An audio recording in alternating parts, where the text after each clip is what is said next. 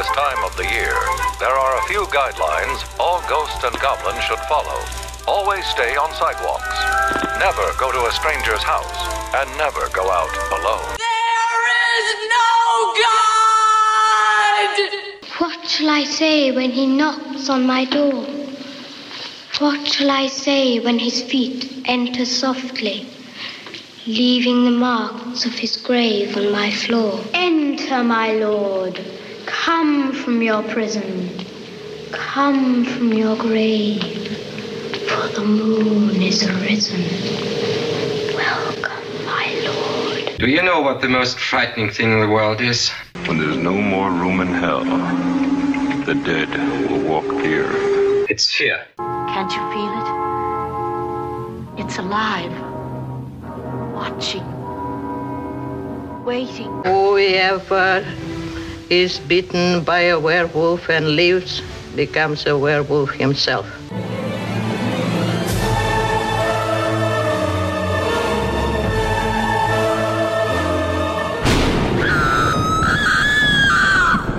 I didn't mean to startle you. Oh, That's all right. You know, it's Halloween. I guess everyone's entitled to one good scare, huh? I, I just can't take no pleasure in killing. Just some things you gotta do. Don't mean you have to like it. You'll never get credit for my discovery. Who's going to believe a talking head? Get a job in a sideshow.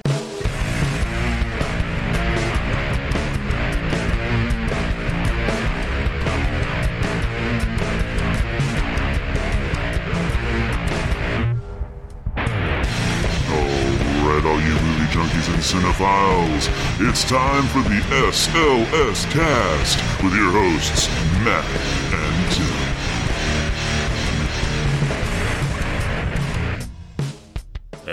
And welcome, one and all, to episode 302 of the SLS cast. Yes, ladies and gentlemen, this is the Ford displacement episode of the SLS cast because it turns out that the displacement in cubic inches of Ford's 5.0 V8 just happens to be 302. And of course, it also happens to be part one of the Halloween Horror Cast 6. I don't know. Maybe there's going to be like some kind of like number, you know, after I say Halloween. Clapping thunder Yeah. and lightning. You didn't hear it, Matthew? It was there. Yes, uh, so Halloween Horror Cast 6. And of course, bringing you all of this wonderful nonsense is, of course, myself, Matt, and coming to us all the way from sunny yet horror filled California would be our resident Sony employee. Tim. What's going on, dude? Not much, man. How was uh, the Halloween spirit over in the McQuintock family residence? Are the uh, the kiddos, all the little kitties, excited to go out and do a little bit of trick or treating or trunk or treating, whatever floats your boat? They, they I believe they are. I, of course, have to work, but I have found out that the eldest child uh, was wanting to be a zombie cheerleader. Classic. And I actually, I don't know what the other two want to be. I, I think w- the youngest is kind of on this Ursula kick from The Little Mermaid for some reason, and maybe I think that's what she's going to do. And then the middle, I do not know at all what she is planning on doing. I do, however, know that my eldest is now too old to go trick or treating with her sisters and her mom, and so now she goes trick or treating with her friends. really? Yes. Do they go just right there in the cul-de-sac in your neighborhood, or is there like a Oh, cool yeah, it's all- neighborhood yeah, where all the kids the go to now? No, no. It, our neighborhood is actually pretty cool in terms. I mean, because the elementary school is based here, and there's still enough kids in the neighborhood that everybody pretty much just trick or treats here in the neighborhood. We don't have to go anywhere else to like the rich neighborhood or something like that. It's pretty cool. I'm very excited that they don't have to go anywhere, and it's nice. So, providing the weather holds out, that I then I believe they will have just a fantastic Halloween. Like last year, it rained on Halloween, and so they only got to go for probably 25, 30 minutes before they had to run back to the house. And they still, in just that amount of time, just that amount of time, they still, all three of them had enough candy to last them about three months. Really? Yes. That's impressive. So maybe they just, everybody saw the rain was coming and with just what few kids were running by, they were just dumping back. But I mean, they, for that little amount of time, they had a huge freaking haul. I was, I could not believe each one of them had gallon sized Ziploc bags, multiple full of candy. It actually poured down raining, right? Like it's not like it sprinkled or just rained a Oh, little yeah, no, bit. it got, like, like- thunderstormed. Yes, it was it was rough. I they they I I don't remember what Libby was last year, but whatever it was, the costume was I want to say waterlogged by the time she got home because she was the last one in because she that was the first year that she was too cool for school and had to go off with her friends to go trick or treating. So she was the last one in and she was drenched. Yeah, I don't know if it was only my sister's neighborhood or if other neighbors uh, neighborhoods did this as well, but because it rained and there were a lot of little kids that live uh, in this little neighborhood in Tomball, Texas, they ended up having trick or treating on uh, November first, so the very next day to make up for the rained out day, so all the little kids can still Mm. walk around the street and We did not do that. It was Halloween or bust, and the I like I said, our kids did well, so I was not too concerned with that. Not to mention, life is full of disappointments. I recently found out that there was a cut scene, a, uh, seriously, a scene cut from the uh, from from the 1970s, the Gene Wilder version of Willy Wonka okay, where they cut to this they go to India and there, there's this guru that they go and visit the the news people go and visit much like you saw in the factory and the kid the western kid who won and all that stuff. And so they go to this guru and they say what is the meaning of life? And the guru just looks at the man and asks for a Willy Wonka bar and the guy's like, okay, so they get him a Willy Wonka bar and he opens the Willy Wonka bar and sees that there's no golden ticket inside and he just looks and says, life is disappointment. and the scene cuts away. And they made him cut it because they felt it was too depressing. And he, he's like, I put it in as a joke. I mean, it, it, it's kind of real, but it is a joke as well. And he thought it was hilarious, but studio made him cut it because they said it was too depressing. And the moral of that story is sometimes Halloween gets rained on kids. Sometimes you don't get to do what you want to do. Life is full of disappointment. Get used to it. It's what you make of it. It's not, let's make up for it, kids, and have Halloween on November 1st. but that's just me. Maybe I'm the asshole.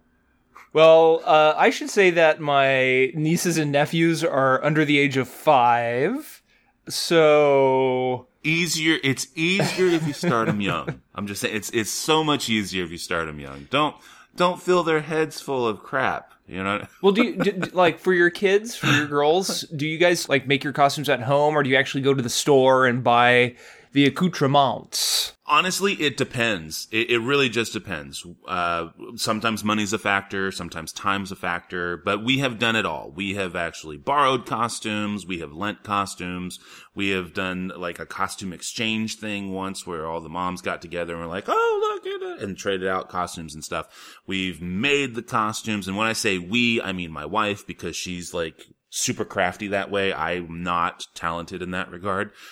So she's awesome and does that and they have picked their own and made their own from the stuff that they have in their rooms. And we have gone and bought costumes. We even have gone and bought like nice costumes. I remember when Merida was the big thing, the Pixar Brave movie, and we spent like the $70 on the Merida dress and everything one year. I was like, good lord, we better we better be able to get this for through all three children. All three children must be able to wear this dress to cover the cost of it. But um, yeah, so so we have done it all. I think this year we are doing well. They, they're putting some stuff together because, like I said, Libby wants to be the zombie cheerleader, and then I think someone else is like lending a costume or something for one of the kids. So it really is an amalgam. That was way long way of saying we do it all. Why do you ask? my sister and my brother-in-law, they, well, he doesn't, but she uh, kind of makes the kids' costumes, especially my nephews. He has sensory sensitivity, so he's very particular about what he can have on. So he doesn't do well with masks or wearing particular like material. Mm. And at their school, at his kindergarten, they have like a costume parade where when the parents come bring their kids in, they're dressed up in their Halloween costumes or, I mean, obviously school appropriate, and they do like this little parade. I believe it was last year. My sister made him an apple costume. I forget what the name of the book or the cartoon was, but uh, actually no, no, the Very Hungry Caterpillar was the book, and he loved that book. Oh, okay. And so he wore an apple, and there was a caterpillar coming out his backside, so it kind of looked like a tail, but it was a caterpillar. And every single picture that my sister took of him, he looks like he's in the worst place ever. He's crying. It's just not very good at all. And so this year, she made a good dinosaur costume, and I forget what the dinosaur's name was. He had like a backpack, like a good dinosaur backpack that my sister made the face out of, and then she made the tail and I think the backpack had this little latch on it to hold the little Arlo caveman kid from the britches or something. Isn't Arlo the, the, the dinosaur's name? Because I thought the boy's name was like Spot or something like that. Oh, really? Yeah. Well, okay. I don't remember enough, but okay. Dinosaur and boy. And uh, he was a little bit happier this year, it looks like, but still, it's great when you see surrounding him in these pictures because they're back in Texas. All these kids that are happy to be wearing their costumes, but then he's like the only sad looking kid there. I don't. I, I just find it hilarious because he has no reason to be sad, and it's just kind of cute watching, looking, uh, you know, seeing him upset wearing these homemade costumes. That is funny. We have a picture from when Chloe was a baby, and it was the very first time we're trying to get her to take pictures, and it was just not working. She was not having it, and somehow we got her in this picture where she's got her stuffed animal next to her. She's got this like teddy bear, this, the, and she is just screaming, and it almost looks like the teddy bear is attacking her. and she's just like, it's encapsulated. This perfect moment encapsulated, and it's our favorite baby picture of Chloe. Poor child looks like she's being tortured. yeah. So I, I assure you that your sister will look back on these with much fondness and joy, despite the probably momentary irritation of them. So tell her, tell her not to despair. If she looks back on these pictures right now and she's like, I can't believe he's the only one not happy, then, you know. I, Don't worry, you'll feel I better about you. laughing at him later on. Yes, yes. Life is full of disappointment, kids. Anyway, moral of that story. Well, Matthew, we do have an update in the whole Harvey Weinstein, Weinstein, Wein- Weinsteineman news, and it's not looking good. Have you have you heard about this? No, I, I actually I have not. I, I do know that the rumblings from my bowels may have wanted to talk something about this, but we we we shut that shit down, so to speak. I I have no I, I have no idea how we're segueing into one of the things we're doing this week's. so I don't know if that's where you're going with it or not. I'm not sure. but in reality, no, I have not really been following much of the Weinstein thing, other than some girl put a video up where he was very, very touchy feely with her, and she then claims that he subsequently raped her. Everything but the rape is on the is on the video, and yeah, that's the only thing I read, and that was a or watched, read slash watched. It was an article with the video, and that was about mm, two or three weeks ago. Okay, well, I think we need somebody more qualified, uh, you know, from the depths of hell to comment on this before we Hmm. actually get in, into real news. So, Matthew, I need you to go and find some of that moldy ass eggnog that I'm sure you have in your refrigerator from three Christmases ago, or some of Oh, that yes. old pumpkin pie that's just been incubating in the corner, the depths of your oven for the past 20 years that you can eat and hopefully don't basically it needs to come back out from the lower half of your body opposed to the upper half of your body. I think I, I think we can do that. G- give me just two moments. I'm going to mute the microphone and step away and go do that. Do do do do do do do do do do do do do do do do. This Halloween, you can make 18 Halloween foods so gross it's scary from Delish.com. Ladies' fingers and men's toes. Guacamole eyeballs. Spooky fingers. I'm back. Alrighty, welcome I have gone. I have gone and back. I have even made sure that it's you can hear the curdles in there. This, this is the eggnog from three Christmases ago, and uh, we shall we shall partake now. And uh,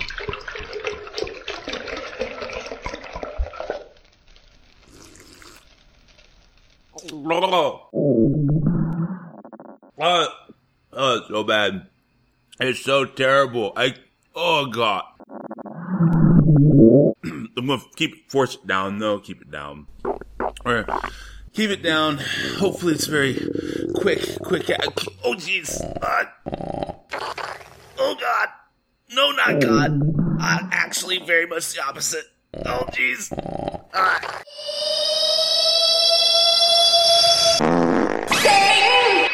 Hello there, Tim.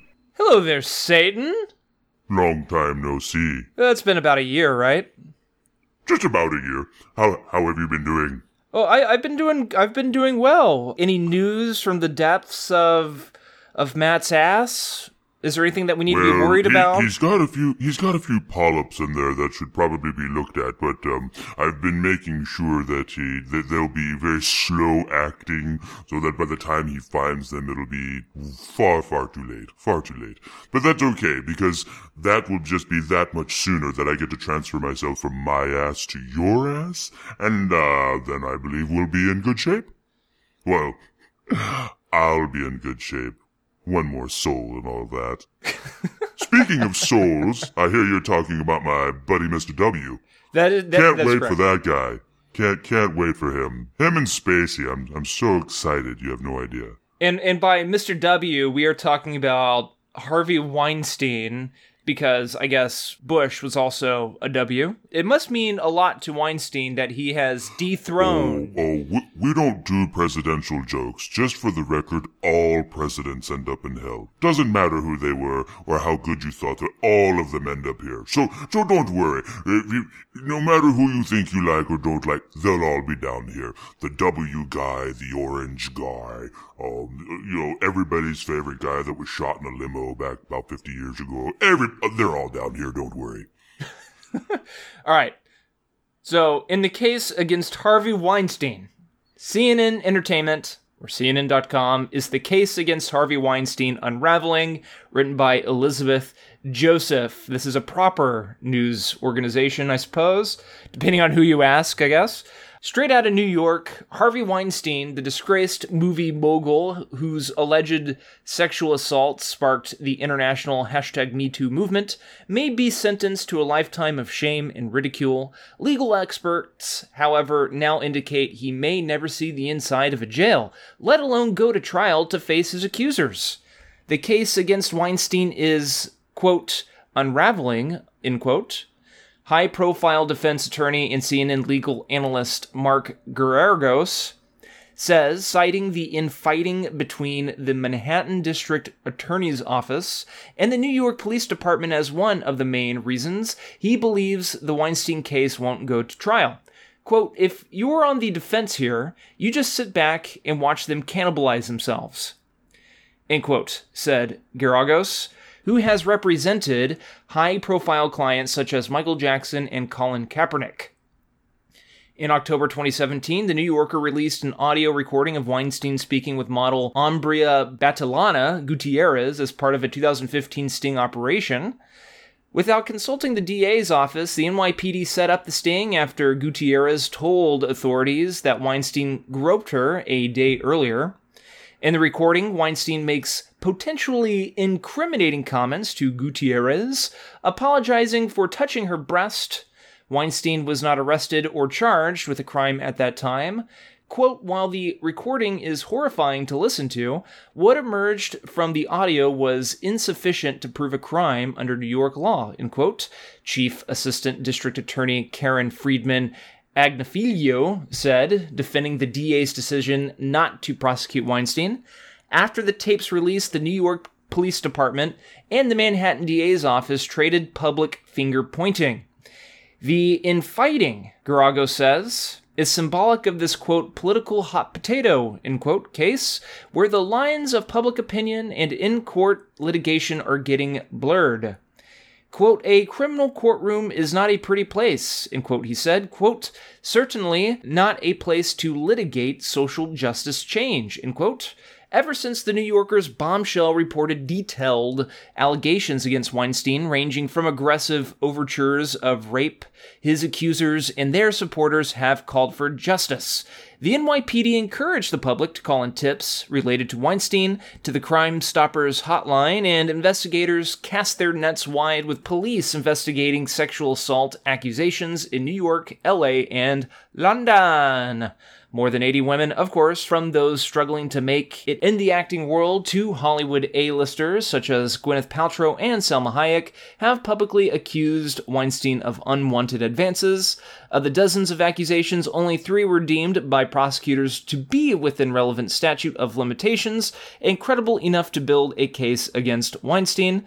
Uh, and I'll just end it with this. The prosecutor was charged in May with rape and sex abuse in cases involving three women. Despite credible claims, recent missteps by the former lead detective handling the New York uh, the New York sex crimes investigation against Weinstein highlight his defense attorney's position that the investigation is flawed. Uh, the article does go on for quite a bit more. Uh, if you want to check it out, CNN.com is the case against Harvey Weinstein unraveling, written by Elizabeth Joseph. Satan! I know that was probably a lot of drama to be slapped in the face with when you just came up for air. Oh, well, that's okay. I, I, I love drama. I, that's the whole reason I invented reality TV. I, I think that it doesn't really matter. I'm, Remember, I'm going to be receiving him. Anything that he has done, I will be making sure that it is taken care of. Now, I think that the best thing to remember is that if this man did this kind of stuff in New York and this kind of stuff in California, he probably did it everywhere. So Think of all of the film festivals just here in the United States and all of the different states, and think of all of the film festivals all around the world. I would imagine that someone somewhere will be able to get him so that he will be dealt with. now, I also think that it could be fun.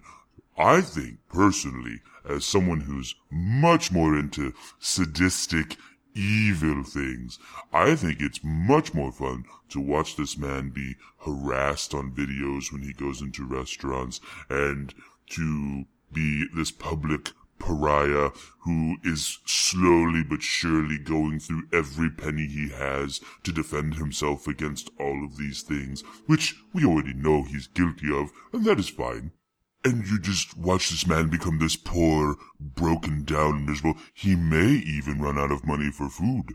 It probably doesn't look like that at this point, especially since you can still get a cheeseburger for a dollar, but I would say that he might even lose some weight. So now a, a moral question. I know this might be difficult for you, Satan, uh, but I know hmm, yes. with other discussions of, of people who have been accused of committing uh, wrongdoings, but they went to court and all these legal battles and yada yada yada and it came out that when the gavel came down it was deemed that that person was innocent yet they have all like like Woody Harrelson, not Woody Harrelson, Woody Allen. I'm sure Woody Harrelson has a few things against them, but Woody Allen with the whole molestation case, and mm-hmm. you know there have been some court proceedings. There's been stuff handled out of court, and not, he has not been charged with anything. And when we discussed last, Matt, I know, or I remember said that he's never been charged, or not charged. What's the word I'm thinking of?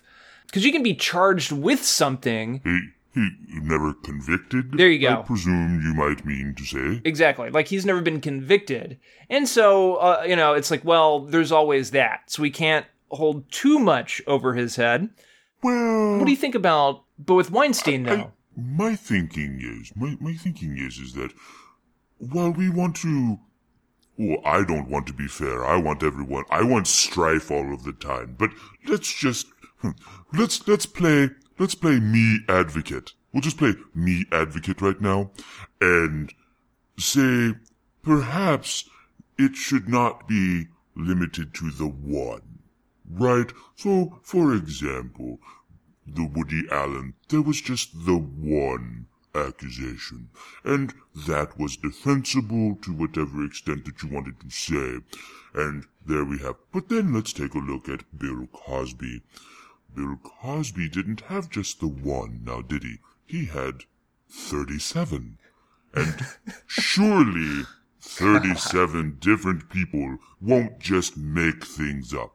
And perhaps out of that, you might get a conviction or two, while Harvey Weinstein doesn't just have the one, and he doesn't just have the 37. He's got 666.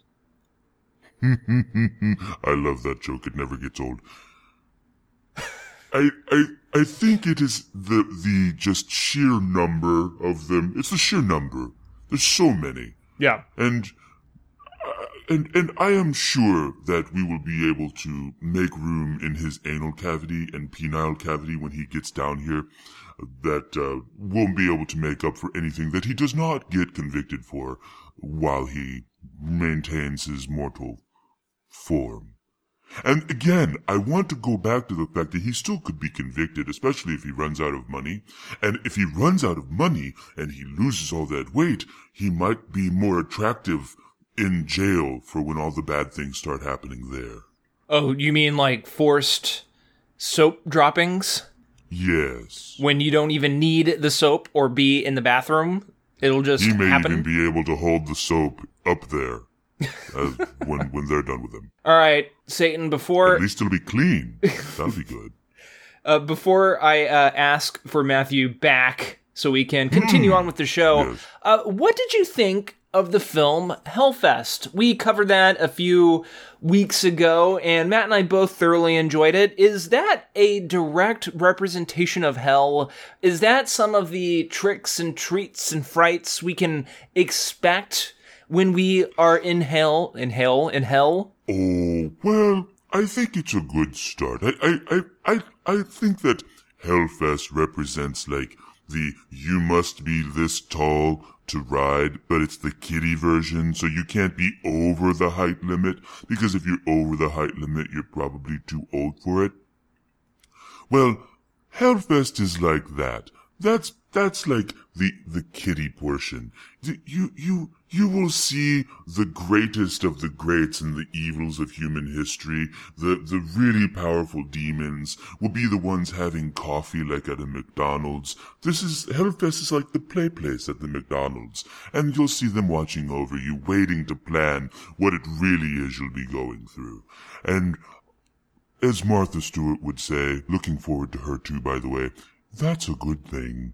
And then finally, any plans for Halloween? Any destruction of anything in particular you're up your sleeve or Yes, yes. I, my plan is, my, my plan is actually to find a way out of Matt's ass and, but before that, make sure to plant in him and demon control him so that he will take some poop that I am in and somehow get it to you so that you will ingest it.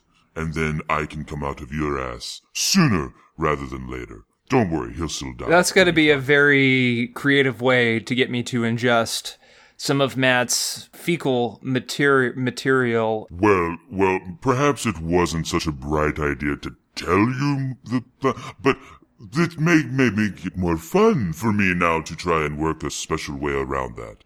I would just say avoid shaking hands with anyone. Definitely don't put their phones against your face. That would probably be the best way. or is it?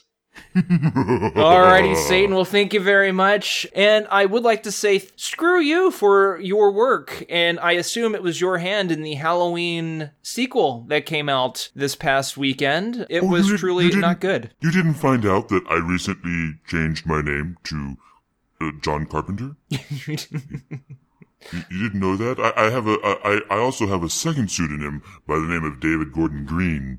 You you didn't know that, Tim. Well, Did you- we must talk about that soon. Did you spread Matt's fecal matter? Or, like, did they ingest Matt's fecal matter? Jason Gordon Green, uh, all I'm John going Carpenter, to say is that there was a meet and greet and Matt was there. That's all I'm saying. That's all I'm saying. They're gonna look back in the at the pictures, the photo ops as evidence, and there's a really creepy. It's gonna be one of those like the horror movies where if you look at it, you'll see like the go the a shape of Satan, like the face of Satan, like in Matt's forehead. No, no, just a shadow. It'll be Matt, but the shadow on the wall will be will be me. But Matt is so large, his shadow's so big you can't actually see me in the outline. Oh, it's fine. Don't worry. All right, Satan, it's good chatting with you. It's always a pleasure. Well, I, it, the pleasure is truly all mine. Thank you so very much for taking the time out to pull me out and talk. We'll do it again soon. Sounds good.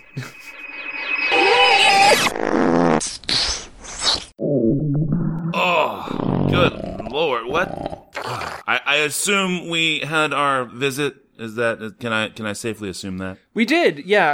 Uh, we talked a lot about Harvey Weinstein, and he Ooh. he shared some views on it. Surprisingly, that I think you would agree with. We talked a little bit about his hand in the making of the new Halloween movie, which Matt, I know Ah. you loved. Oh yeah, can't wait to talk about that. Yeah, we also talked about Hellfest a little bit. So, you know, s- same old, same old destruction, damning of folk. He's up to no good. Good deal. We just won't be shaking hands for a while. but I like to shake hands. That's that's my. I mean, I guess I could hug. Would you prefer a hug? No, uh, there's going to be a 10 foot proximity barrier. I guess you'll have to explain that to me later then. So what's next on the agenda, sir? How about some news? Some more news. More news. Oh, that I guess that's right. You already shared some news with Satan. So yeah, we should do some news then, folks. Here we go. It's the news.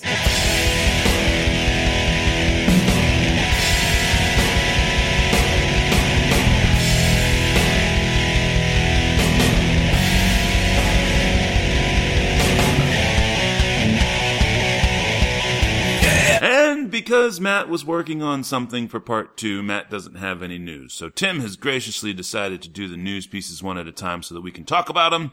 And go. All right, I'm going to get non horror related news out of the way, and it's just this one piece from io9.com.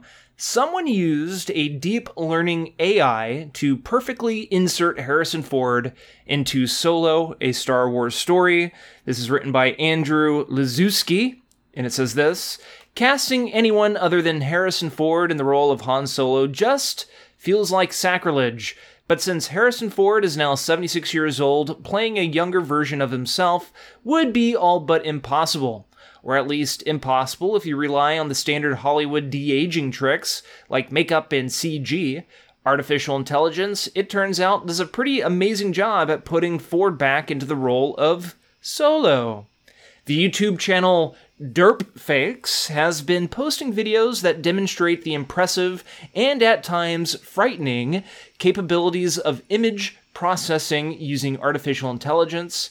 Using a process called deep learning, an AI analyzes a large collection of photos of a given person, creating a comprehensive database of them and in almost any uh, of them in any almost any position and pose. It then uses that database to intelligently perform an automatic face replacement on a source clip. In this case, replacing actor Ehrenreich's face with Harrison Ford's. As we've seen before, like when deep learning was used to erase actor Henry Cavill's Justice League mustache, the results are not only good, they're actually better than the visual trickery that Hollywood visual effects studios are capable of. And that was the end of the article. Matt, what do you think about these people like Derp Flakes utilizing this AI, artificial intelligence trickery, I guess, uh, just on these little side projects. Do you think it's you know a, a you know a little too far fetched? Do you think it's actually pretty cool? Uh, do you think it, it's something that I maybe think the idea. I think the idea is really cool. I I don't. I, I love the irony of someone being using the pseudonym or the username of Derp Flakes in in order to do something so cool.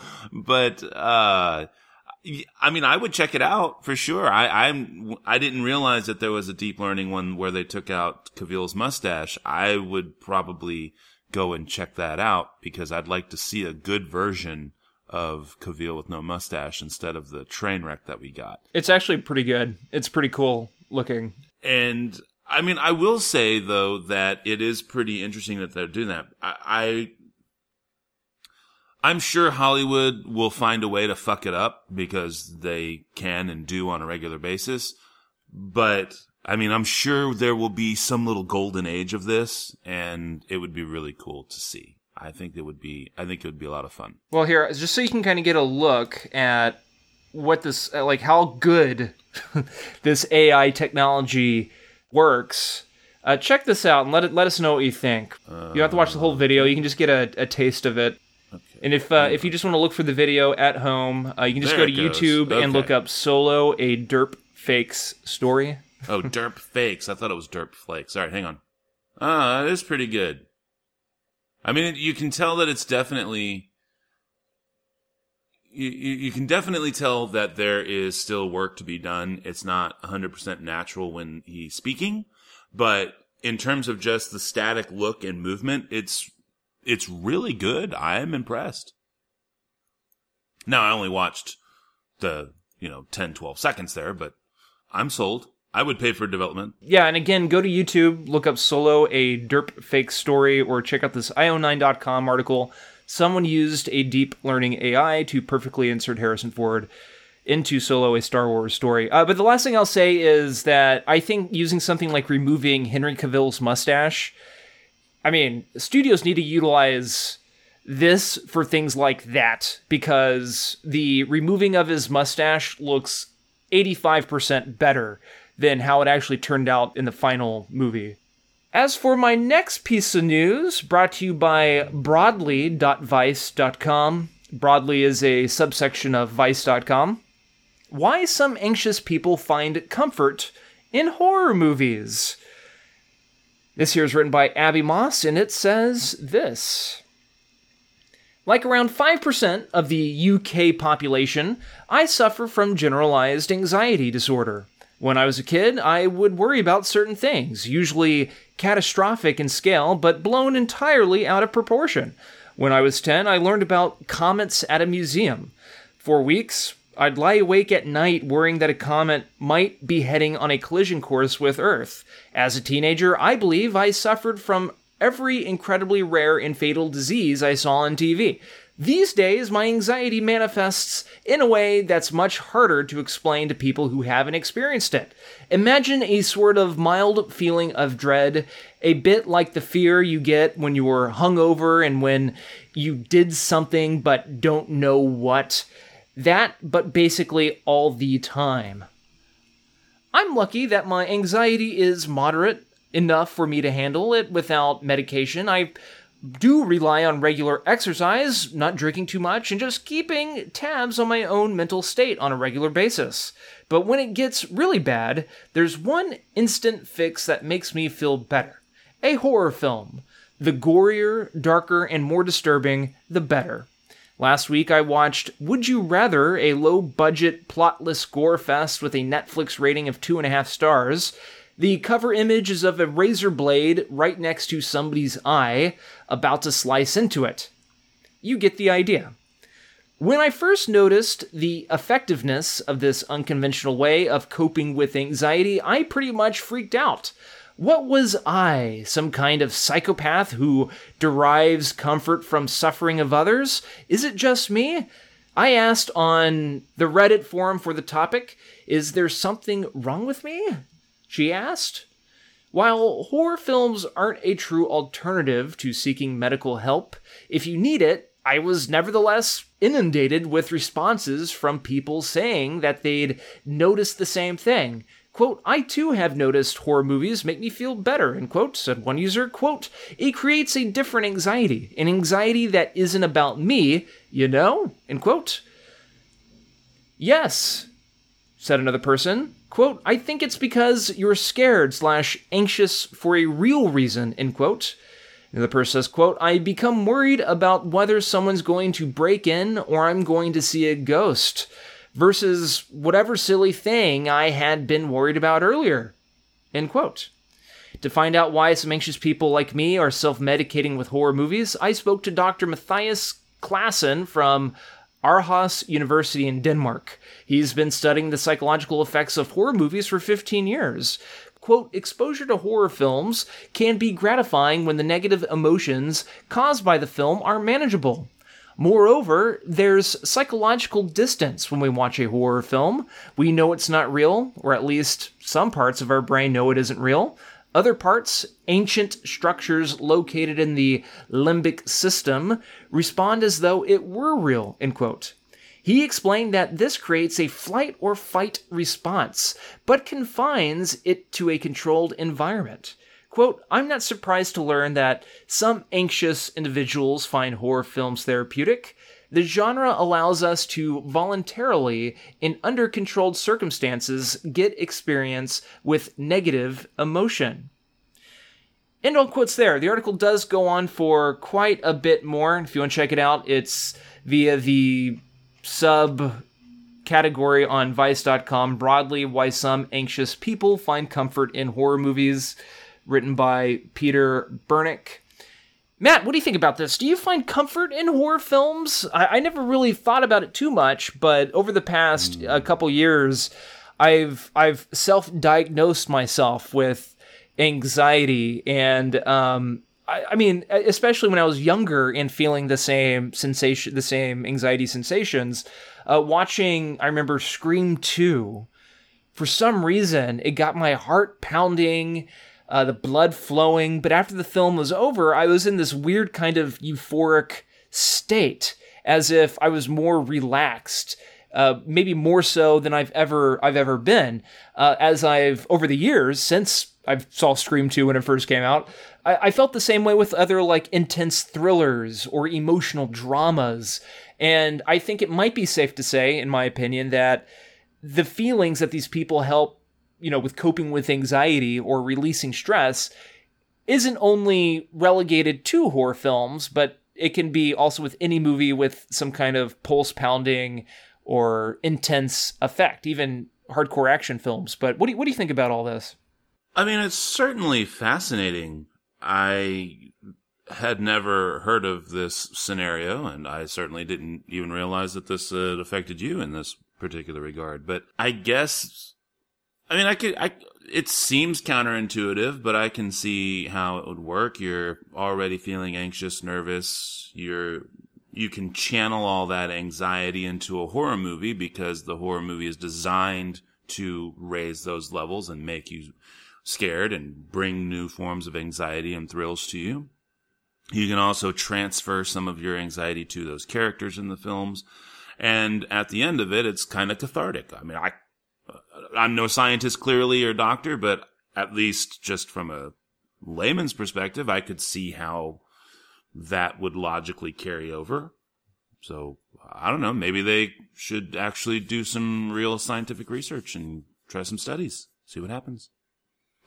It's better than medication, right? So absolutely true.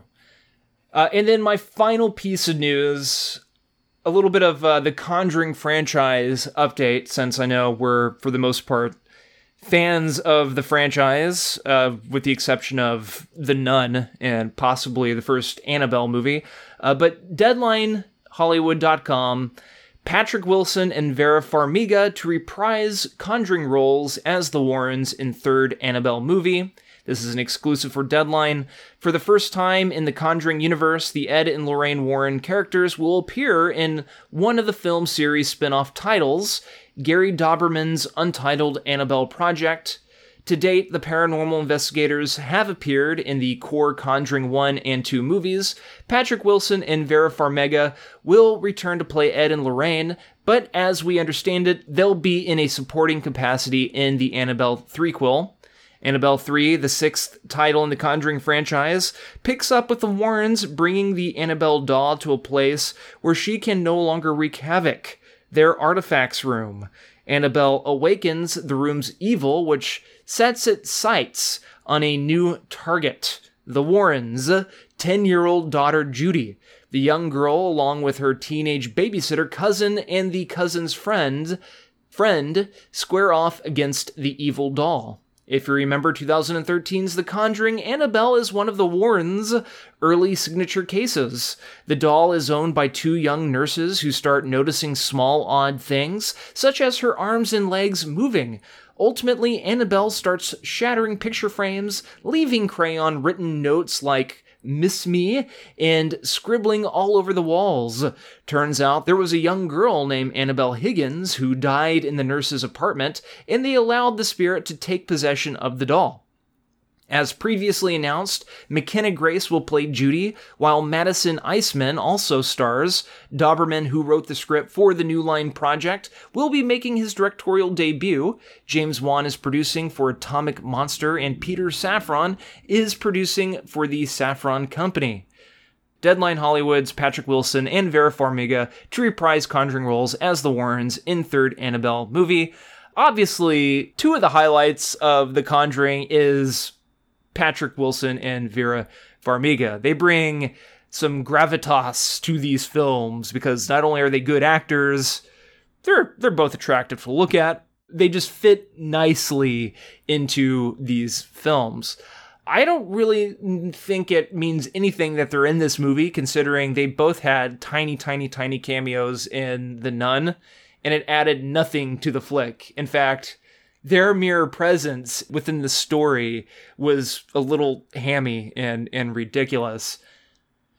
Matt, are you excited at all for a third Annabelle movie? Does this make it more palatable if you weren't looking forward to it? Yeah, yeah. I mean, I, I, I guess, I guess I, I'm, I'm concerned because I think that the franchise is basically out of steam at this point, doesn't really have anywhere to go. And I don't know that there can be any more good to come of it. But, but I will definitely be more open minded after hearing that. That's all I have to say about that. we still haven't have not got a movie where you see them actually taking on the case well, I guess shit. Was that the beginning of Conjuring? Did the did the oh, first was Conjuring begin first with one. I thought so. Oh, maybe so.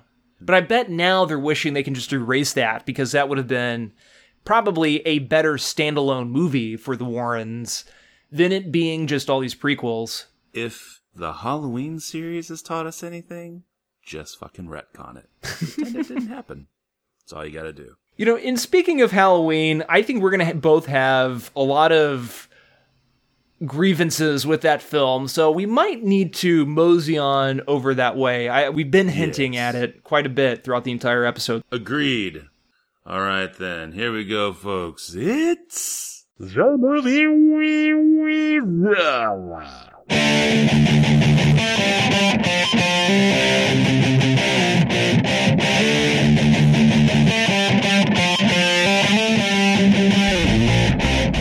this week's movies. Oh, it's quick quick announcement. Uh, next week we won't be having a news episode. We'll be having a very uh, special discussion episode about the 200th anniversary of Frankenstein. But this week's movies are Halloween, Ginger Snaps, The Company of Were I'm sorry, The Company of Wolves, and The Curse of the Werewolf. And I guess, well, without further ado, we're starting with 2018's Halloween. Testing one, two, three. We're on. We're here to investigate a patient that killed three innocent teenagers on a Halloween in 1978. He was shot by his own psychiatrist and taken into custody that night. And has spent the last 40 years in captivity. Hello, Michael. I have something you might like to see. Everyone in my family like turns into a nutcase this time of year. Yeah, I mean, your grandmother is Laurie Strode. She was almost murdered. Wasn't it her brother who murdered all those babysitters? No, it was not her brother. That's something that people made up.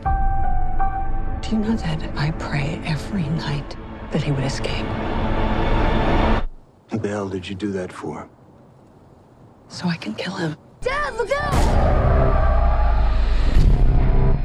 The bus crashed. Mom, what bus crash? Michael escaped. Excuse me, somebody's in here.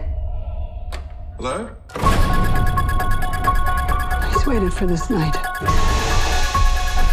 He's waited for me. I've waited for him. Get out the road! Get inside! You don't believe in the boogeyman?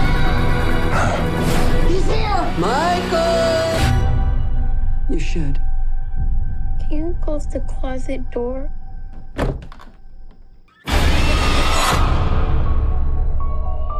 All right, 2018 American slasher films directed by David Gordon Green, written by Green, Jeff Fradley, and Danny McBride. Yes, Danny McBride, the one you're thinking of, Eastbound and Down, and other comedic works. Worked with Will Ferrell a lot. Yeah, that Danny McBride. This is actually the 11th installment in the Halloween film series and a direct sequel to the 1978 film of the same name because they are retconning the continuity of the previous sequels. This one is set literally 40 years after the original film, and Laurie Strode is preparing for Michael Myers to return because she knows that he's he has to come back until she's personally killed him. He has to come back, um, and shenanigans ensue. The movie happens. Uh, there's not. Re- I don't really want to get into the plot too much to rehash everything, other than to say um, it is a he he's going from his mental hospital to an actual maximum security prison, and in the transfer there's an there's a bus accident, and that's how he gets out. Um, Jamie Lee Curtis is picking up uh, again as Laurie Strode, and they're they're literally treating this like every other Halloween movie did not happen except for the first one which means they have retconned out her being his sister. Basically, he just chose to follow her because he chose to follow her um, in the first movie. Uh, she's obviously had PTSD this whole time, and it cost her her daughter. It cost her every significant relationship she's had, um, and what have you. When Michael Myers strikes back and attacks, of course, he ultimately finds her and her daughter, and of course her granddaughter, who's a teenager in this one, and kind of the plot device that helps us get around to the young kids that need to be killed for this movie. I, the, I, I do, I did not like this movie. I want to make it clear that I had an absolutely horrible, horrible audience experience. However, that does not bear into this review. Literally, there were people vaping. Everybody had their phones on. It's like, I don't even understand what the fuck is the point of this. People are getting up. People are talking. Someone brought a six year old kid, even though the theater says they're not supposed to. But yeah, uh, brought a six year old kid to the fucking Halloween, uh, because that's appropriate. It was just a fucking nightmare. I was so angry at AMC when I left. I I plan I plan on sending an a very sternly worded letter. I I I truly I truly hope that there is a special spot in hell. Did someone say hell? Shut up, Satan. You're later. For these people because oh my fucking god, you've got to be fucking kidding me. Get some fucking decency. I swear to oh Jesus Christ. I, I okay. Anyway, back to the movie the movie has one shining point, one shining point for me, and that is the score.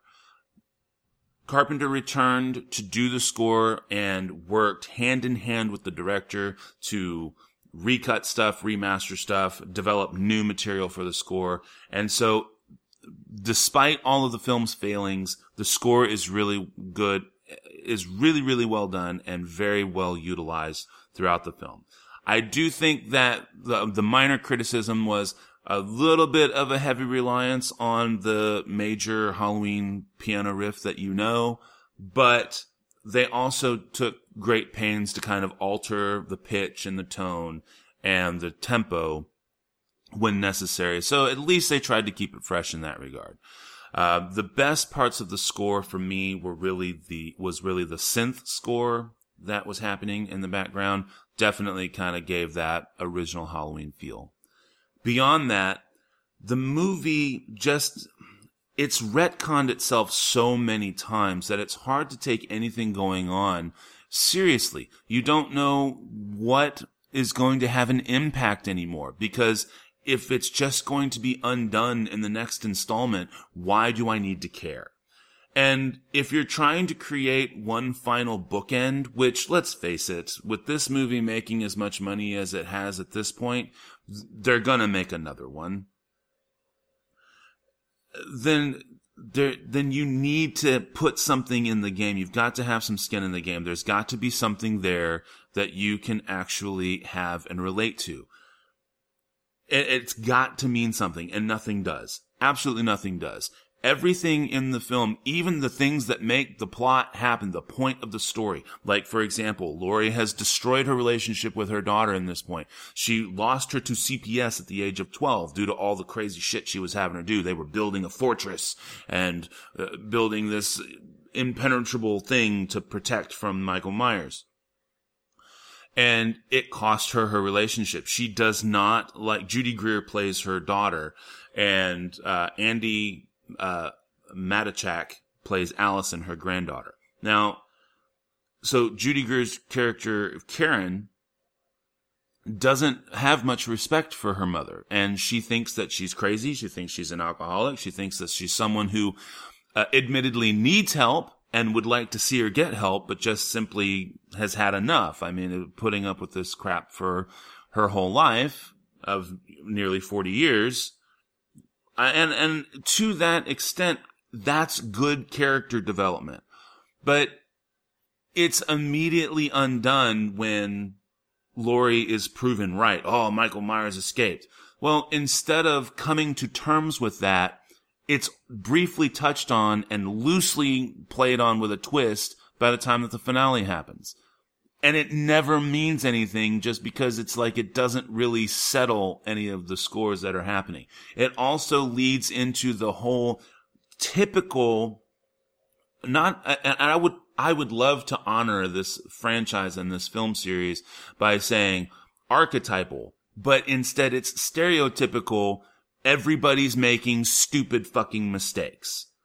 I don't see how someone can build a fucking house designed to lure, trap, and kill Michael Myers and then have a room with fucking mannequins in it with closets that are double doored, blinded, uh, closets that are never open. Like, wouldn't you always leave closet doors open? Because if you leave the closet doors open, then you automatically know that if the closet door is closed, someone's in there. So then you can just fill the fucking thing full of lead and then open the door. No, no, no, no. Let's go walk right up to the door and stick the barrel of the gun in there and wait for someone to jump out at us.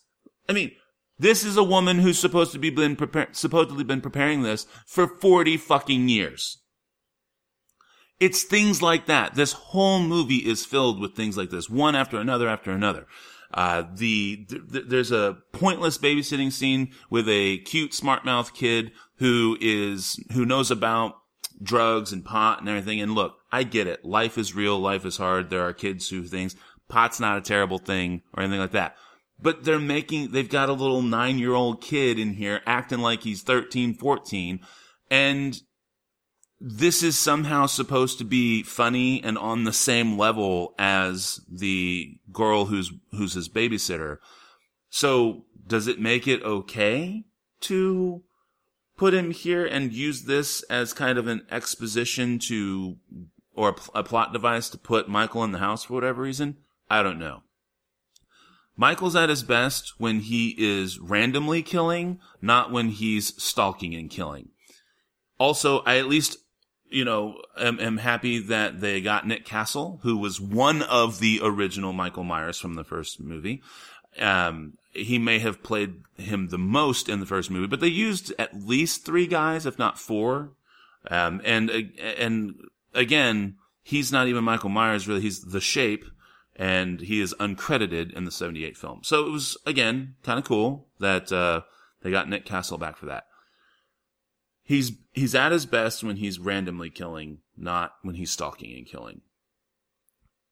It's, it's derivative, it's stereotypical, it doesn't make sense, it doesn't have a reason to, to have you gain any import out of it. And if you're bringing it all back and you're trying to have this thing in one big culmination, I think you should have made the character smarter. I get that people like the brutality and that people like the fact that it's a slasher film and they're kind of reliving the glory days of that.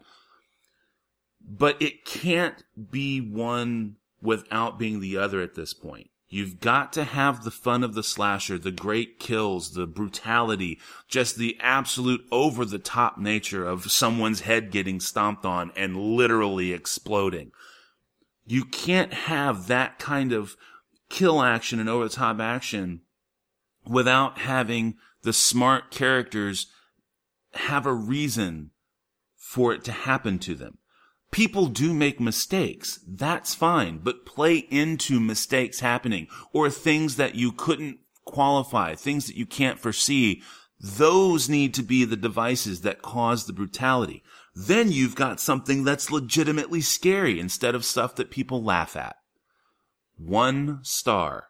It's not a zero fucking star movie because there is quality in the filmmaking, the in in the physical production technical quality of the filmmaking. There's quality in the score, as I've said. But this movie for me, and I realize that I am in the vast minority here, this movie for me is fucking terrible. It's not a fucking zero star, but it is a one star. I hated it. I don't think I'll ever watch it again.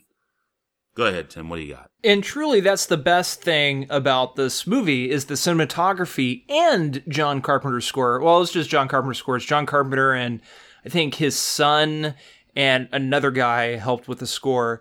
It was funny because I had a lot of time to think during the mo- the movie since I was not into it at all. With the original John Carpenter's Halloween, and even the second film, which he scored, and to a certain degree, the third Halloween film, Season of the Witch, the score is almost its own character, and that could either be taken as a compliment or a diss, because it's there. You know, like the score is always there. It's always loud, it's heavy, synthesized, and kind of distracting in moments because it's like that hard do do do do do do, and it just gets louder and louder and louder, and you hear it throughout the entire film. What I liked about the 2018 Halloween is that the score was a little bit more subdued. I saw it in the Dolby Atmos theater, and there's always a possibility that the sound was off. So maybe it was supposed to be louder and more invasive. You know, I don't know. It might have been softer in the showing that I went to, but I kind of doubt that because of the, the Dolby Atmos theater. It felt more like it was accompanying the film and trying its best to give the shape more of a sinister presence. I like that. And again, the look of the film is cool. There are some really neat shots with some excellent depth where the camera follows Michael Myers and then it stops at the window of a house, like looking into the house, and you're watching this woman inside doing shit. And then you just see Michael's shadow walking around the house, and all of a sudden he's inside the house, and then he kills the woman in a brutal way. It's a really cool shot. However, it's not an effective moment at all. And it's not because of the shot, it's because of what happens on the screen. I don't care at all about any of these characters. Of course, I care about Laurie Strode because I love John Carpenter's original film. I also really like Halloween 2. And I also really like Halloween 3. And I've also thoroughly enjoyed some of the other Halloween films. So I guess I just didn't appreciate how this film felt visually progressive, possibly even tonally progressive, but then when it comes to creating something new or treading over some of the same stuff we've seen over and over again, absolutely frustrating because it's been 40 years since the first one. You know, they've been building this movie up like John Carpenter is back, he's producing the movie, he's been helping out with the movie. I find that hard to believe because we've heard John Carpenter and uh, Matt and I were talking about this during the pre-show. There is an article via theplaylist.net. John Carpenter talks potential sequels, reboots of his films. I'm saying, quote, I'm up for almost anything that involves money, end quote, published on October 17th. Check it out. John Carpenter has been saying this for years. He'll say anything if there is a paycheck. He gets it, it's Hollywood. And he understands that he has a fan base. And unfortunately, with how Hollywood works, with how marketing works, and with how critics are, especially amateur critics who are now looked upon as professional critics, at least through Rotten Tomatoes, they hear about John Carpenter being so heavily involved, and it's almost like somehow that just creates this like sheen over their eyes to where they're being fooled when they're watching the film that they're actually watching something good.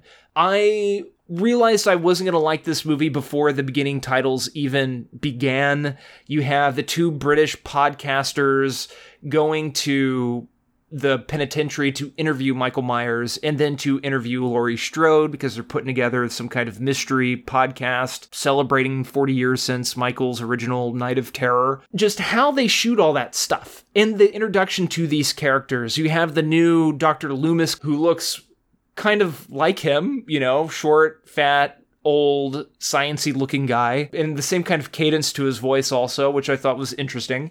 Uh, then you have these two really British, annoying hipster podcasters. And when they're trying to build these intense moments, this movie utilizes quick cutting and it is frustrating. A great aspect of the original Halloween films, but especially the first Halloween film, is how shots can linger. When I mean a shot lingers, maybe they don't utilize a cut to the next setup in, you know, at least 20 seconds. And they utilize that in a way in the film when you are following Michael Myers throughout the neighborhood, or at least to another house. But a lot of the times to build up dread, they utilize quick cutting, and it's fucking frustrating. Quick cutting and music just getting louder and louder and louder. And this is what happens at the beginning of the film. And then it goes to Halloween, and it shows this deflated pumpkin inflating itself. And even the editing, the cut to that just didn't work. The movie just felt like it was on the wrong beat the entire time. Uh, another heavy negative aspect, it doesn't actually feel like it was a Halloween themed film, as in the holiday, as in trick or treating Halloween, because there's no real build up to Halloween. Nobody's ever really talking about Halloween, and you go from like a morning day shot to all of a sudden it's Halloween and Michael Myers is walking down the street. There's no sense of like Halloween lore or, ooh, watch out for the boogeyman. And then at the same time, when it comes to sex and horror movies like this, it felt like they were trying to appease, say, maybe, I don't know, like the, the Me Too movement or to be at least, you know, aware of that stuff. But then also they were trying to make these digs at guys and trying to be maybe a little scandalous, which then brings me to the use of the little boy that's being babysat. Apparently, the highlight of this movie is this little boy. Well, that's not good when the highlight of a Halloween Michael Myers movie is a smart mouthed kid who is aware of the horrible shit that's going on. He just needs to get out of the house and he cusses. And he's not even in the movie for maybe, what, like five minutes. That should not be a highlight of a Michael Myers movie, especially not the main highlight of the Michael Myers movie. And then the last thing I want to say the Strode family has been planning on Michael Myers' return for 40 some odd years. And it doesn't even matter if her daughter just kind of shushes her or the granddaughter is a little skeptic. But if you were those characters and you were aware of how this person affected your grandmother and therefore fucked up your family, if you have the shot, take the fucking shot. There's a scene when uh, I don't want to go into spoiler territory here, but when the granddaughter finds herself in the backseat of a cop car with an unconscious Michael Myers. Wouldn't you think that if you were one of the only sympathetic family members to Laurie Strode, that maybe you would kill Michael Myers if you had the chance? And there is nothing stopping her. But instead, you fall into the same bullshit horror tropes that we've seen in every other Halloween movie where you take it for granted that he'll die in a fire and you decide to leave the scene without witnessing it, even though the entire character of Laurie Strode in this film has been building herself up as the person that is going to see it through. She is going to watch Michael Myers die in the worst fucking way possible. You know, like, and, and that doesn't happen. Like, nobody follows through with the morals and their stance that their character has implemented, I guess, earlier on in the film. It's just fucking frustrating.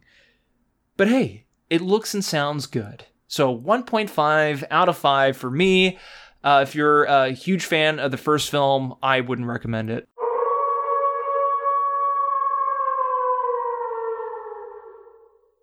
Now that we're done with that, let's get into.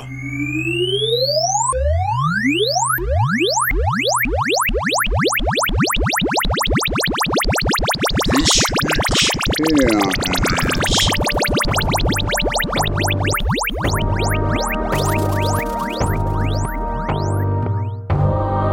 Okay, well, now we're going to move directly into 2001's Ginger Snaps. So, uh, Fitz, I think we should get together. No. Out by 16 or dead in the scene, but together forever. United against life as we know it. Let's get out of here.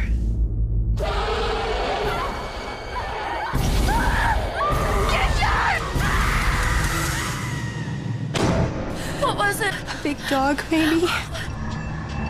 Whoa. Whoa? That's it? Whoa? Think you see werewolves a lot? Did I change last night? Howl at the moon? How do you feel? Wicked. This is a very confusing time for your sister. Boys, her body, trying to fit in. Hey, hey, take it easy. Who's the guy? I think she's pretty. If I wasn't here, would you eat her? Poor bee. I'm growing up, and obviously you're not. Oh my god. You think I want to go back to being nobody? You're so dead. They're just being normal teenage girls. I'm not dying in this room with you! I think she's gone.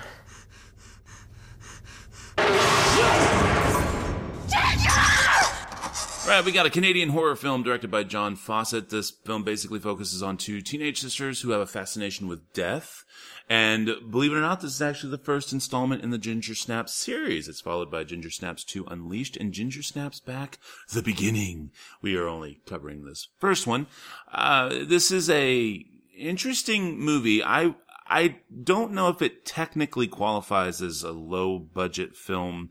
Um, it, film budget was roughly in the neighborhood of four and a half million. So, I mean, I guess, you know, lower budget, but, um, it's actually a pretty entertaining premise. You've got a couple of kids, uh, sisters, Bridget and Ginger, who love to take pictures and photos. They're definitely into the idea of death and, and all of, all that that entails. They've even made a pact to die together. They're out one night when unfortunately Ginger gets bitten by a dog and, uh, or by something that's attacking dogs rather, sorry. And the the thing that gets attacked that that attacks her ends up getting hit by a truck and now she is kind of going through these changes and moods and by god she might just be a werewolf here and uh shenanigans ensue. I i you know what? This movie despite its age uh, is uh and i guess relatively low budget status per se is actually pretty inventive. I Uh, I would say that it probably hasn't aged super well. I know we technically would need 20 years, not 17, 18 on this, but, um, I, I, don't think it's necessarily aged particularly well, but I do think it's a fun and inventive look at how you can advance the horror story of the werewolf mythos in a new and refreshing way, especially in a more up to date way. I think that the uh, the kills are pretty good. I am also impressed with the. I mean, even with the acting, the acting is is really decent for what it is. I I, uh, I keep coming back to you know like kind of qualifying a bit, but it, it's just mainly because I don't necessarily believe it's aged spectacularly well. But I, I think the premise is good, the acting is good, the special effects are pretty decent, and I was pleasantly surprised by this. I think that horror aficionados especially will enjoy this movie, but I think that even if you are only a casual observer, this is probably, this is actually a good Halloween movie for you as well. And I give this one a 3.5 out of 5. So take it away, Tim. This is a solid three star movie for me. I enjoyed it. It was actually my first time watching it. However, I've been hearing about Ginger Snaps for at least 10 years or so, and I've been wanting to check it out. And I, I'm actually pretty surprised. There are some great werewolf movies out there, and it seems like they're all consistently entertaining. Actually, I'm going to update my score from a 3 to a 3.5 as well. The reason why I'm giving it a 3.5 despite thoroughly enjoying it is that it's definitely a product of the early 2000s. And it also takes place on, on well it does it takes place on halloween especially the last act of the film however the movie doesn't relish on the holiday theming at all you can't just say oh it's halloween without going into it a little bit more However, as the movie went on, I started thinking that maybe that could have been the point of the film. That since these two young women are coming of age, they're kind of like your off kilter goth kids that we all had in our high schools. I guess unless you went to high school in the in the 50s and you probably didn't have these off kilter goth kids. I'd be super surprised if you did. And I would love to know which fucking high school you went to that had these off kilter goth kids at they're not i mean I, I don't see them really relishing in any holiday except halloween since that is a gothic lore filled time of the year and i guess i call it a holiday but maybe it's not necessarily a holiday so i would have liked more of that but the movie focuses more so on the relationship between these two girls. It is a coming of age film. I thought it was interesting how they used werewolf isms or what is the study of werewolves? Lycanthropy? Like like lycanthropy? Lycanthropy. Thank you. They use that as a parallel with puberty. This girl is starting i think she's like 15 or 16 and she's going heavy on the period or just about to begin her menstrual cycle and she's experiencing shit with boys and when she starts becoming a werewolf you know the the rumblings of becoming a werewolf she becomes very sexually aggressive and the counselors the other boys mimi rogers plays the mother who i thought was a wonderful addition to this film. I love those curly bangs those fried looking curly bangs she had. But everybody thinks that this young woman is just growing up. This is her induction into womanhood. And I thought those parallels was very interesting in how they utilized it. It's difficult to tell where this movie, what this movie is building up to, because it takes a little while to get there. And when the movie does get there during its third act, it's pretty intense and it's awfully impressive. The horror effects are cheesy, but they're effective enough. They work wonderfully for this film. I am very interested in watching Ginger Snaps 2 at some point because I hear that one is just as good. So I give it a 3.5 out of 5. Definitely something worth checking out. There's a lot more to chew on than your standard horror flick from the early 2000s. Right on, right on. All right, well, then that brings us directly into The Company of Wolves. A family pet a bedtime story, the familiar landscape of childhood. You have to come out sometime. You can't sulk in there forever. Where witches and wolves are the forces of evil. where good will triumph and all will end happily. Your granny spoils you. She makes you think you're something special. That red shoulder. But this is no fairy tale. This is where legend ends and survival begins, where the dreams of childhood hold no promise of a happy ending. Big eyes you have. The worst kind of wolves are hairy on the inside. And when they bite you, they drag you with them to hell. Did I scare you? I am sorry. When I killed it, it was a wolf. And then before my very eyes. Neither child nor adult, wolf nor human. This is the twilight world, which lies between the pages of any fairy tale. My, what big arms you have. To deny it is to kill the child that lives within us all. To enter it is to kill the dreams of childhood. Jesus, what big teeth you have. Where did you hear a story like that? Not a story, but God's honest truth. The company of wolves. They are all the company we keep, even in our dreams. Right, got a 1984 British Gothic fantasy horror film directed by Neil Jordan and stars uh, Sarah Patterson, Angela Lansbury, Stephen Rea, and David Warner. Uh, written by Angela Carter and Jordan. This is based on a werewolf story of the same name and uh, from a short story collection called The Bloody Chamber by Angela Carter as well. Um, yeah, so what we have is kind of seems to be a uh, frame narrative here of a girl who's dreaming that she lives in a fairy tale forest where uh, a sister is killed by wolves and then she kind of goes to see her grandma and all of this stuff kind of uh, leads into she's she's warned don't go and you know or be very careful of men whose eyebrows meet right? So unibrow bad uh, at any rate she eventually runs into said guy but is still enchanted by him shenanigans ensue and the movie kind of goes through its fairy tale-esque state um, there's a lot of interesting things happening in the movie, especially there's like, uh, Granny's tales. There's different kind of nursery, I, I don't say nursery rhyme, sorry, kind of fairy tales and stuff woven into the narrative.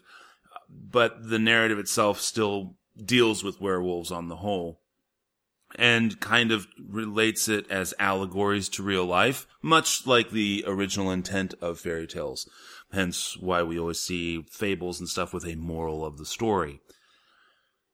Um, I, I think it's an interesting concept and it's got some decent actors and actresses in it, but it's very, very, very heavily dated and I found it hard to kind of get through. And it's only 95 minutes. It's not a bad movie, really. I just don't, I just think it's a victim of its time and the style as it was presented back in the early 80s.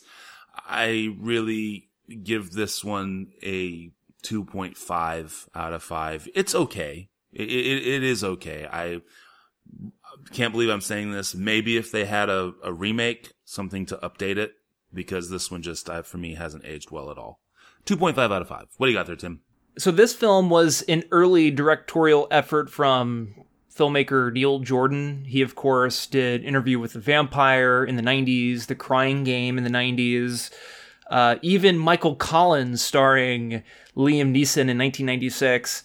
Really, I honestly knew nothing about this film until I was doing some research and we, or I was wanting to watch a lot of these werewolf movies. So I was trying to find a good mixture of all the, of course, Universal, classic Universal monster movies that feature the Wolfman, but also I wanted to compare those movies to some of the modern representations of werewolves. And I came across this film. Not often do you find a very good or very interesting, not only in its description, but also those who are behind the camera make the film very interesting, as in Neil Jordan, or at least appetizing, where they mix fantasy aspects and fairy tale aspects with horror. It hasn't happened all that often once you start th- start thinking about it.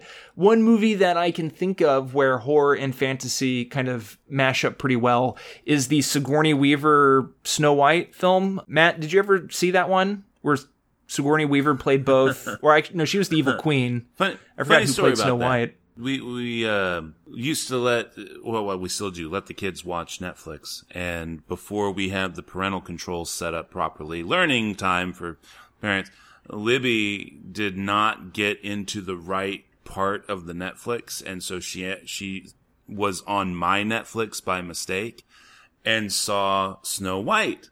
And she's like, "Oh, it's a Snow White movie," and so she played. It's the it's the R-rated Sigourney Weaver one, and Jen comes in. She's like, "What are you watching?" Libby's like scared out of her mind, sitting on the couch.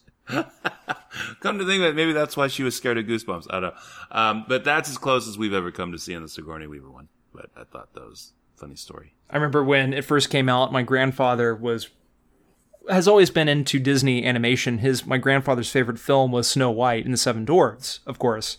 And he has like this old book from the mid 80s, this animation book, beautiful beautiful book and all of the old men, the original animators signed this book. So he's into Disney and he always wanted to work for Walt Disney. When that movie came out, we rented it and it came out I think in 1997ish, 96, 97. So I was maybe 8 or 9 and it was a Friday night. My grandparent, I went over to their house, my grandparents' house. We had pizza, so we're eating pizza, and they put in this movie, and they quickly turned it off once they realized what it was, because it's a very grim, bleak film. But anyways, so the Company of Wolves. So it's directed by Neil Jordan. It's a, I think, beautiful film. Uh, the cop, the version I saw of it is an old DVD. the The transfer quality is not great. I would love to see a Blu-ray or a 4K scan of this movie. I think the colors are fantastic. I think the set pieces and the tone and the feeling of this film is just wonderful personally, I think it's a beautiful film with some story and structural problems. For instance, I had to go back and rewatch the beginning of the movie and some of the lead ins to these stories for me to fully understand what was going on. I think I might have been still getting like settled down when the beginning where it quickly brushes past the uh, the setup of it's actually a girl in modern times having a dream um, and throughout the movie, they show like snippets of the modern girl in bed. But then again, the modern girl plays the Red Riding Hood character. And it's just, if you are not sure what the hell is going on, it's very confusing. But never once was I bored with this film. I thought casting Angela Lansbury as the grandmother was a wonderful casting decision. I have not seen her play a role like this ever. So it was, I it was fun. I I enjoyed it. So it's a very cool movie, well worth at least a watch. As for a werewolf film where Ginger snaps, it was kind of a film about puberty. This was Roger Ebert mentioned it, and I thought he nailed the the subtext of what this movie is trying to tackle on the head. It's actually a tale of the fearsomeness of sexuality. And this movie, a heavy theme of the film is sexuality. It's nothing blatant. It's not exhibitionism. It's not an extreme film. It's seriously an adult fairy tale. And in some way, it kind of felt like I was watching Labyrinth, where it's very mystical feeling. So, four out of five, thoroughly enjoyed it. Find a copy. Hopefully, there is a better version than an old DVD version. It'll be well worth the pickup or rental. Right on, right on. All right, that is going to leave us with 1961's The Curse of the Werewolf. The Curse of the Werewolf that was laid on a baby who grew into a man possessed by a monster.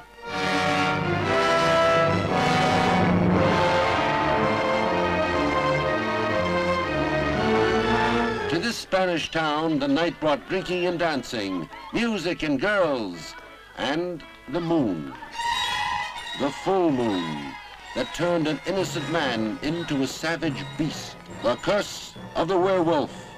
A man possessed by a desperate need for love who found in Christina all the passionate sincerity of youth. Christina, do you love me? Will you marry me, Christina? You say you love me, will you marry me? Yes. Yes, I will. Help, help me! Get away! Get away! Get away! No!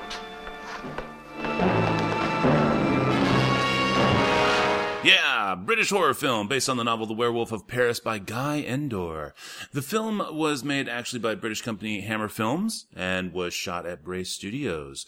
Now, um, Oliver Reed also, uh, well, let's see here. It's Clifford Evans, Oliver Reed, uh, Yvonne Romain, Catherine Feller, Anthony Dawson, and Michael Ripper star. And this was actually Oliver Reed's first starring role in a film. So how's that for you? Now, this is actually set in 18th century Spain, and it, it's kind of a, a it kind of jumps a bit because basically we have a guy who was trapped in a jail by a cruel and evil marquis who falls in love with this mute chick and then uh, the mute chick is hit on and she doesn't like that by the evil marquis and so she ends up in jail. She ends up getting raped and then uh, gets pregnant and then she gives birth to a boy on christmas day. And then this boy is kind of adopted by these other people who love him but are worried about him because it's unlucky to be born on Christmas Day and given all the stuff that had happened to him, whatever. So he ends up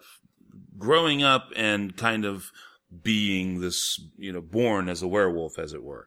And it's kind of the shenanigans ensue of him dealing with all of the things that are going on and trying to get past his lycanthropy, as we're saying. Um, this movie is it is definitely a Hammer film and definitely a product of the '60s, but um, I, I think that there's still there there's definitely decent special effects to be had in this movie. I'm not a super huge fan of the story format but I think the acting is really good and the characters carry it off. Uh, and the acting, blah, blah, blah, sorry, the actors and actresses carry the characters fairly well. That combined with the aforementioned special effects, I give this one a three. Solid entry, liked it, and this would definitely be one of those ones if you're, you know, you got the TV on in the background and it pops on, you would definitely leave it on and watch it. Three out of five. Bring us home there, Tim. I believe it was last year or a couple years ago we covered I think it was the other Hammer film, The Curse of Frankenstein with Peter Cushing. If I remember correctly, you enjoyed that one significantly more, right? Yes, I believe you are correct. For those of you who are not familiar with Hammer films, especially Hammer horror films, uh, they were a series of kind of low and what became mid-budget flicks that were produced in the UK between you know, within like the 60s and 70s. They did some werewolf movies. They're known for their Dracula flicks starring Christopher Lee. Uh, and there's also the Peter Cushing Frankenstein movies.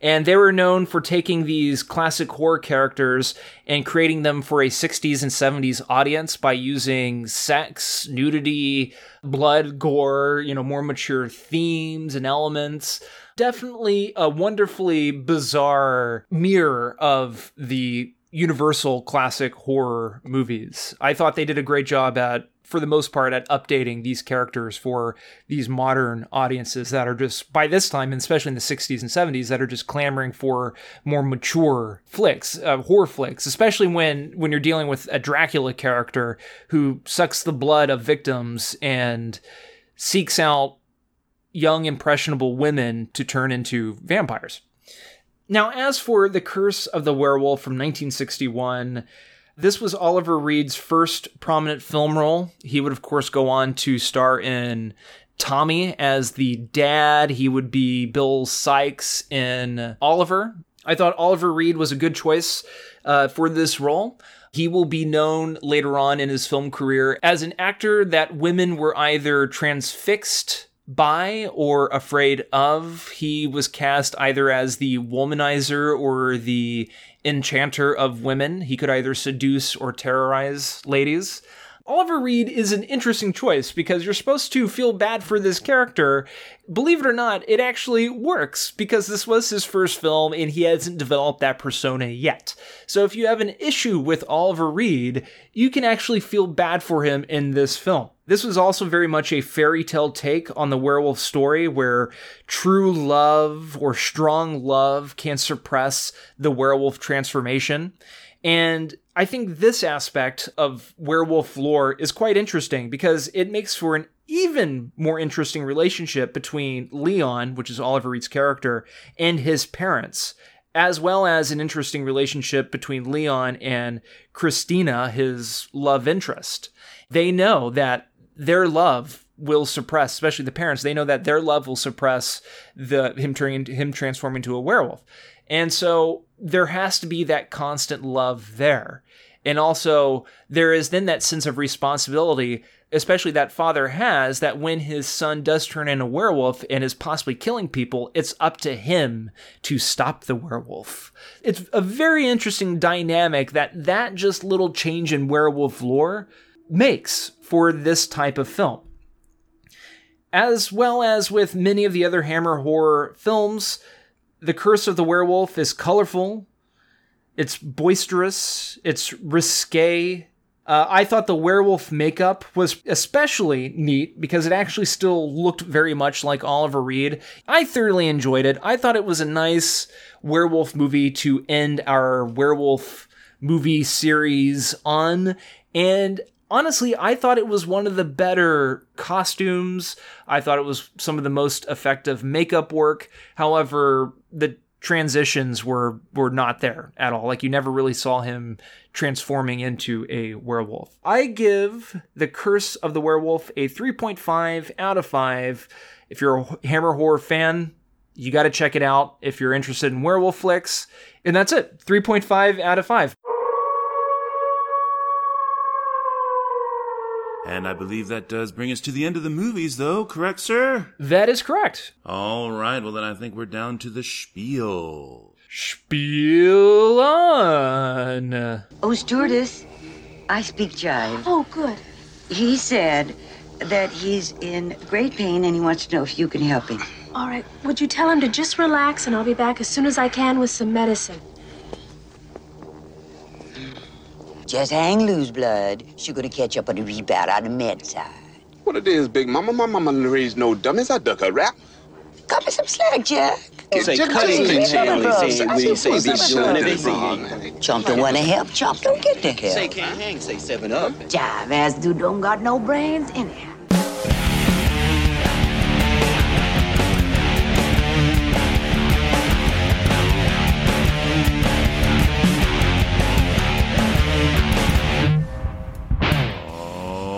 right, well, the music you've been listening to, as always, has been brought to us by our music partners, Cries of Solace. You can check them out at ReverbNation.com and Facebook.com, both slash Cries of Solace. As for us, we're, of course, the SLS Cast. You can find us at SLScast.com. You can send us an email to the show at SLScast.com. You can follow us on Twitter at the SLS Cast. You can follow me, this is Matt on Twitter, at NitTwit12345.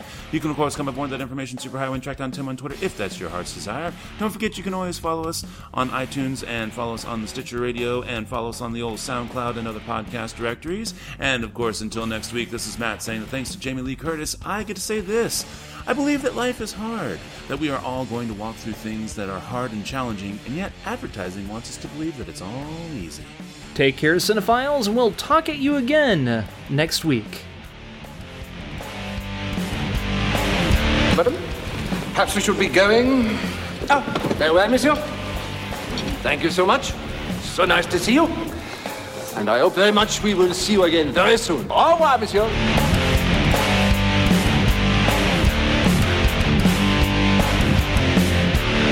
Monsieur!